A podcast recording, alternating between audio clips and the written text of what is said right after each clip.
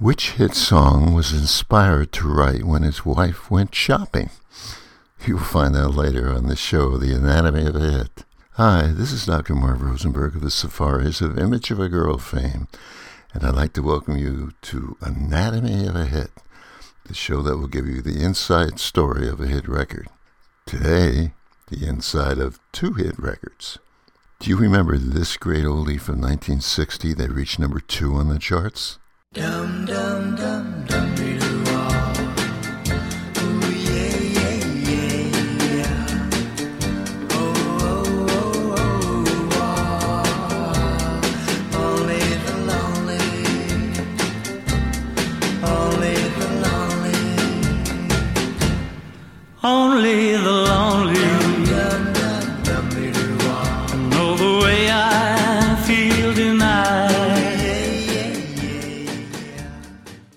Yes, it's Only the Lonely by Roy Orbison. Some called him the Caruso of rock with his great distinguishable voice. After several years without much success in the music business and sharing a tiny apartment with his wife and new baby, Roy Orbison was sitting in his car trying to write a song one day when, in 1959, his acquaintance Joe Melson tapped on the car window and suggested they collaborate on writing songs. So they started to write a song together. They would meet and write in the car, for their apartments were too small. The song's lyrics were inspired by Melson's teenage love story. His girl left him heartbroken, and when she took off in a Cadillac, the words of this song came to him naturally. Also, the song was his proudest moment as a songwriter, is because it was his first song he wrote with Roy Orbison. Roy previously wrote a song about his wife Claudette. At a show Roy performed with the Everly Brothers, he played it for them. They liked it, and it was on the B side of All You Have to Do Is Dream. Roy explains. And then in 57, after the first year with Sun Records, I retired by writing a song called Claudette. And uh, I remember playing a show. Someone called me out of retirement to play a show with the Everly Brothers. And uh, as I was leaving the dressing room, they asked me for, did I have any songs. I said, I don't have songs, I've, I have one song. So I uh, played Claudette for them, and they wrote it down on the top of a shoebox and took it to Nashville with them. And then uh, eventually it was number one. Here is a sample of that song, Claudette. Oh, oh, Claudette. Oh, Claudette. I got a brand new baby and I feel so good. She loves me even better than I thought she would. I'm on my way to her house and I'm out of breath. And when I see tonight, I'm gonna squeeze her to death. Claudette.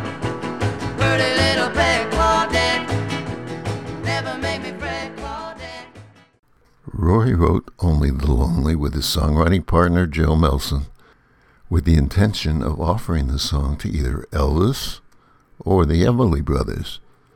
So on the way, I thought I'd stop by Elvis's house and see if he liked the song. Because Fred already consented to a session, and we had a couple other songs and uh, to yet to record, you know, like uh, uh, Running Scared and all that down the line. But uh, I stopped by Elvis's house about six o'clock in the morning from Texas. We'd driven to Memphis, and uh, handed the guard a note, uh, telling him that I was at the gate, you know. And I was going to, uh, I was going to hang around if it was too early. You know, just sort of hang around and uh, wait till everybody got awake, and eventually sing him this song, "Only the Lonely," hoping he would record it because he he was about due to record. I was thought just out of the army then, wasn't it? just out. 1960. Yeah. And uh, so Elvis sent back a note and it said, uh, it says, I'll see you in Nashville. So, oh, he said, we're leaving for Nashville today. He said, I'll see you there. So I thought, well, he's it was sort of a slight, but and that's the way uh, uh, creative people are. You know, you can't really you can't be offensive to creative people. They get their feelings hurt. But anyway, I, I thought, well, he should have at least found out, you know, I've got a smash here. he should have, and if he's going to record, he needs it. So, anyway, we I sang it for uh, when we got to the studio, the the dub studio at Acuff Rose. I sang it for Phil Everly, and I got about halfway through, and Phil said, "Well, here's one." See, he said, "I've been working on this song," and so he sang me half a song, and I said, "Well, that's nice." And so that they that he wasn't blown away by. Since Elvis and the Everly Brothers turned down the song "Only the Lonely," Roy decided to record it himself. There were several covers of Only the Lonely, but the primary successful one was in 1969 when country singer Sonny James recorded the song and had a number one hit on the Billboard country music charts. Only the lonely way I feel tonight. Only the lonely know this feeling ain't right. There goes my baby. There goes my heart. They're gone far apart. And only the lonely know why I cry. Only the lonely. Roy Orbison wore sunglasses when performing simply because he had left his eyeglasses on an airplane. Roy explains how he started to wear those glasses in an interview with Marty Sinclair. I was on my way to uh, Dothan, Alabama to play a concert, and uh, I chartered a private plane, and it was a low wing plane, I remember, and the sun was very bright, so I put on the sunshades and put the clear pair to the side. And when I got to Dothan, got off the plane and uh, left the clear pair on the airplane and didn't realize it until the sun went down. I was busy rehearsing and everything. All of a sudden, there I was going to perform at night in sunglasses, and I felt very embarrassed. I got through the night, and then the next day flew to Atlanta, New York, London, and uh, opened the Beatle tour uh, that evening with the same pair of sunglasses. And I was still worried about that, but uh, no one sort of minded. Uh, it was a really important tour, and with all these photographs around the world with sunshades, I was sort of stuck instant image with that. So uh, it wasn't something I designed or thought of. Uh, I'll just do this and be cool. It was a mistake. So Roy had this image of wearing all black when he performed. Even his hair was dyed black to keep this dark glasses image. His hair was light brown like Elvis, but they used a black rinse to get the effect. One of Orbison's biggest passions outside of music was film. When he wasn't too busy with his work, he was known to have frequently watched about three movies a day during his spare time. Roy had the opportunity to star in his own motion picture. He had the starring role in the 1967 film The Fastest Guitar Alive. It was a story about a cowboy sharpshooter that shot bullets from his guitar. Well, it was a big flop at the box office. Roy Orbison had a love of motorcycles that stayed with him for his entire adult life. How did he get into the interest of this? Well, it turned out he was first introduced to motorcycles by none other than his friend Elvis Presley. Roy was famous for following a car that he liked on sight, making the driver an offer on the spot. Yes, he had a strong fascination with cars. In 1964, Roy Orbison and another songwriter named Bill Dees wrote one of Roy's biggest hits. Do you remember this one?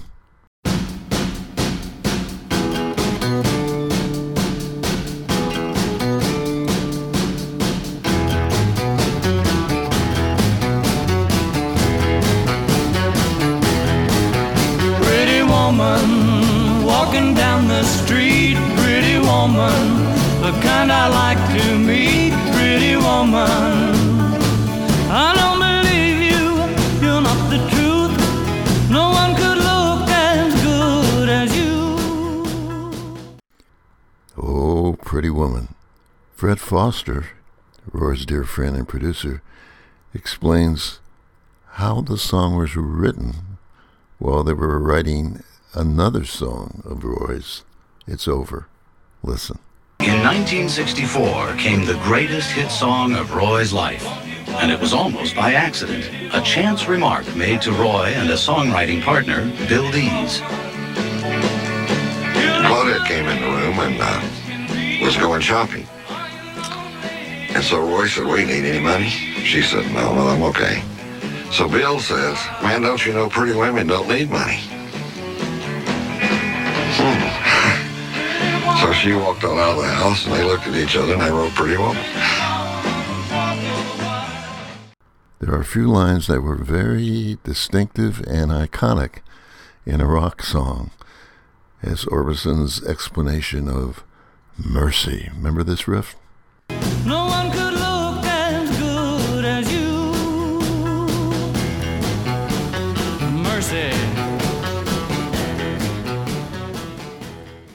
When Roy realized that he couldn't hit the high note in the song he had originally intended, he shouted out, Mercy. Another one of the most distinctive parts of the song is Orbison's playful growl at the end of the second verse. Are you lonely just like me?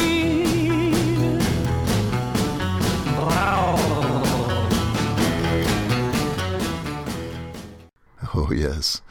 Like his mercy cry, this too came to Orbison's mind in a very unlikely way. Probably due to his love of film, the singer had been watching a Bob Hope comedy movie around the time he was working on this song, and he heard the comedian let out a silly growl that he just couldn't forget. Here's that growl from Bob Hope directly from the movie Paleface. Ah! Several artists recorded their versions of Oh Pretty Woman. For example, Van Halen's second top 20 hit was this song, peaking at number 12 on the Billboard Hot 100.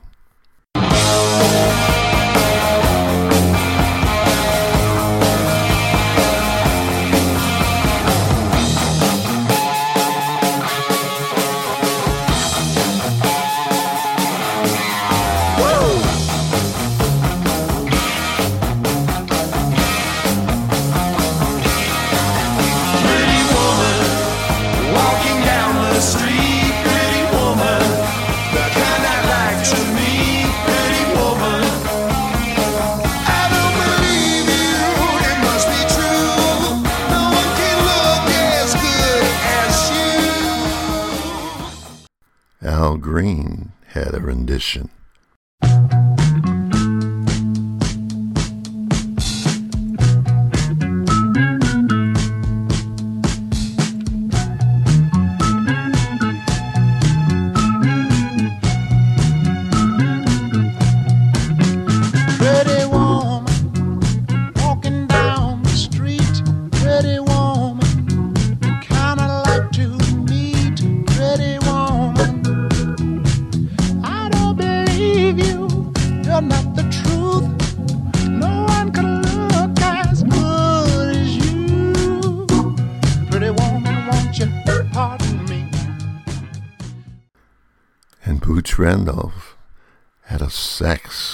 Instrumental version of the song. Listen.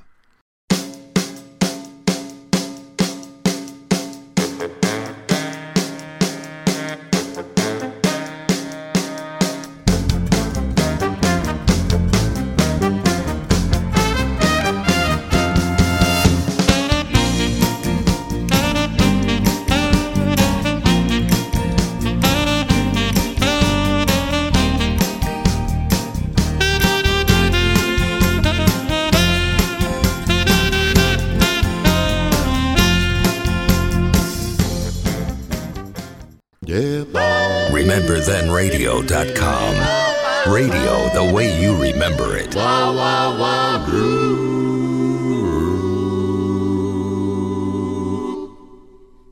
But life wasn't all great for Roy Orbison, for he had some tragedies in his life. First, among the most heartbreaking tragedy, was that Orbison had to deal with the sudden death of his wife, Claudette, in a 1966 motorcycle crash. The couple was riding together while on vacation.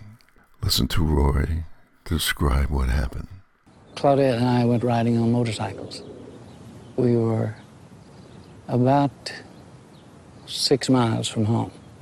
I made a stoplight and turned left and then stopped. And she wasn't behind me. So I turned around and went back and a pickup truck had pulled out in front of her. So I came home and had to tell the, uh, the children, told the oldest boy that his mother wasn't coming home. Roy was devastated by having witnessed the event. He was riding ahead of her when it happened, and Claudette passed away in her husband's arms at the age of 25. If that wasn't enough, two years later, a house fire took the lives of his two eldest sons. Just two short years following the fatal motorcycle accident, a fire broke out at Orbison's home while he was away on tour in England. His two eldest sons, Roy Jr. and Anthony, were killed in the disaster. Here's Wesley Orbison, the only surviving child from that fire, explaining what he remembers. 68, uh, we had a house fire and I lost my two older brothers, uh, Roy Dwayne and, uh, and Anthony King.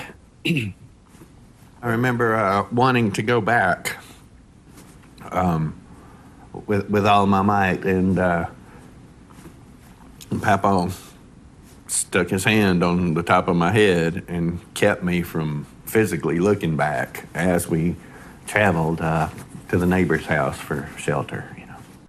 So Roy decided to sell the house.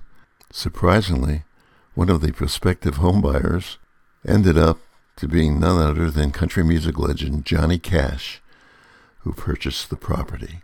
Cash eventually tore down Orbison's former home and planted an orchard on the site.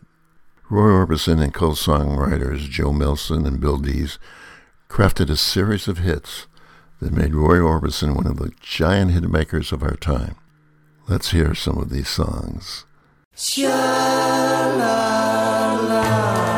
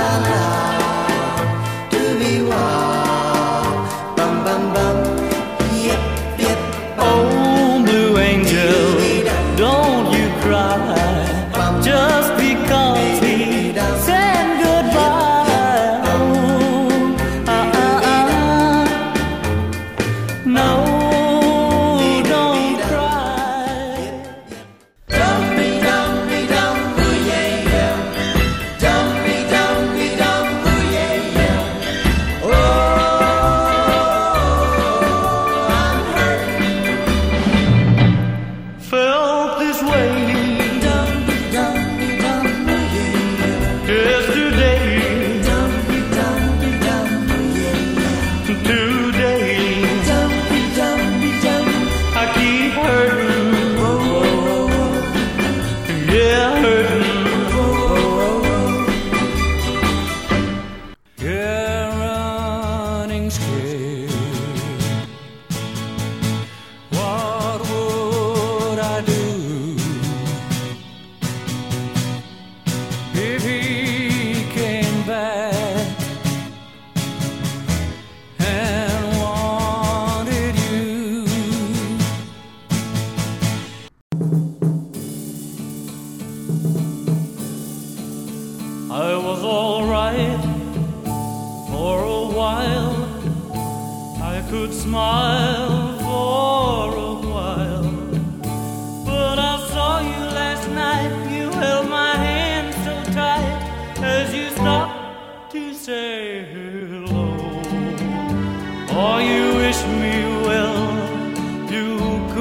couldn't tell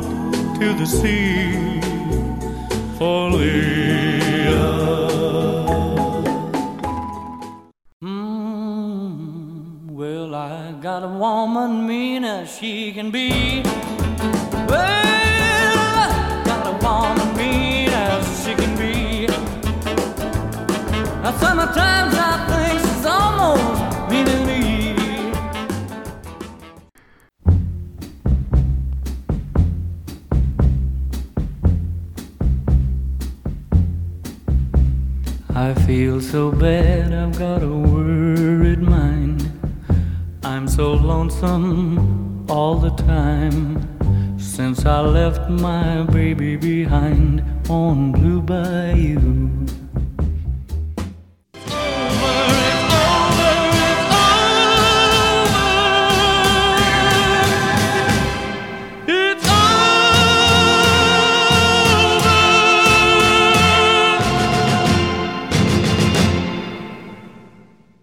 Bruce Springsteen inducted Roy Orbison into the Rock and Roll Hall of Fame in 1987.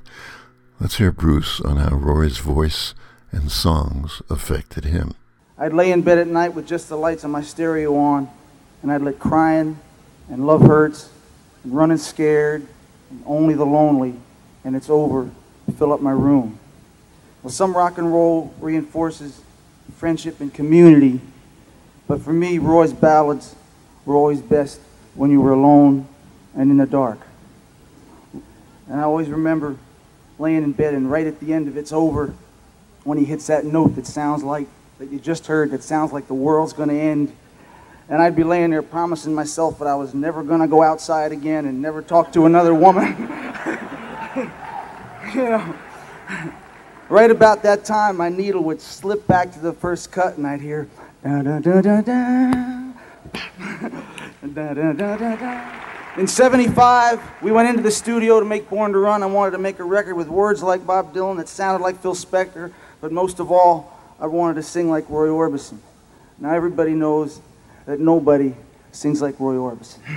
So, all I want to say is congratulations, thanks for the inspiration, and uh, mercy. I hope you enjoyed the show. Before we go, here are the two songs in full that we discussed today. First, Only the Lonely and Pretty Woman. Dum dum dum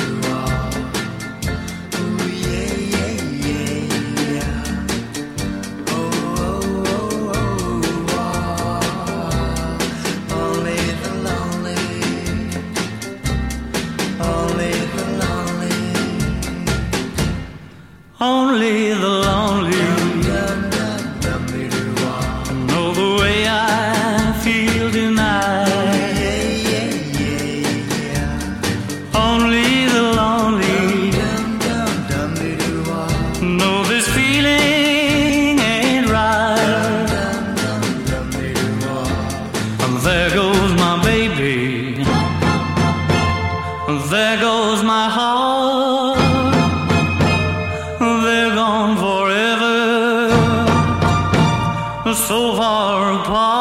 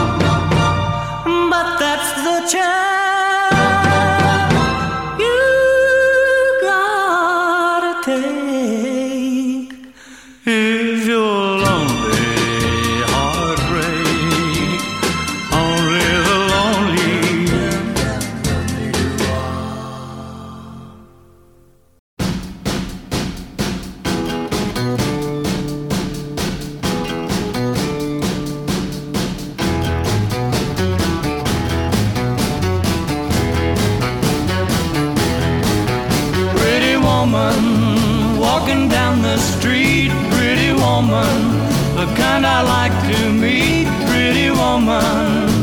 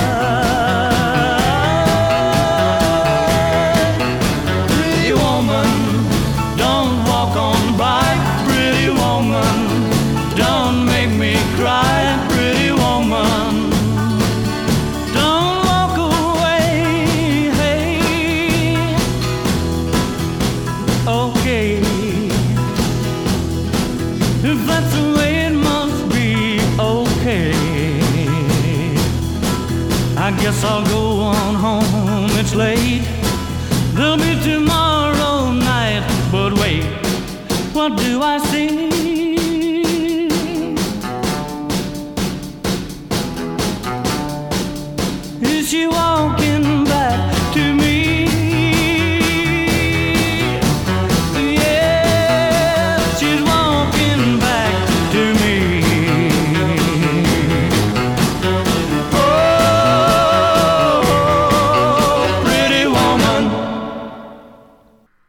Dr. Marv Rosenberg of the Safaris.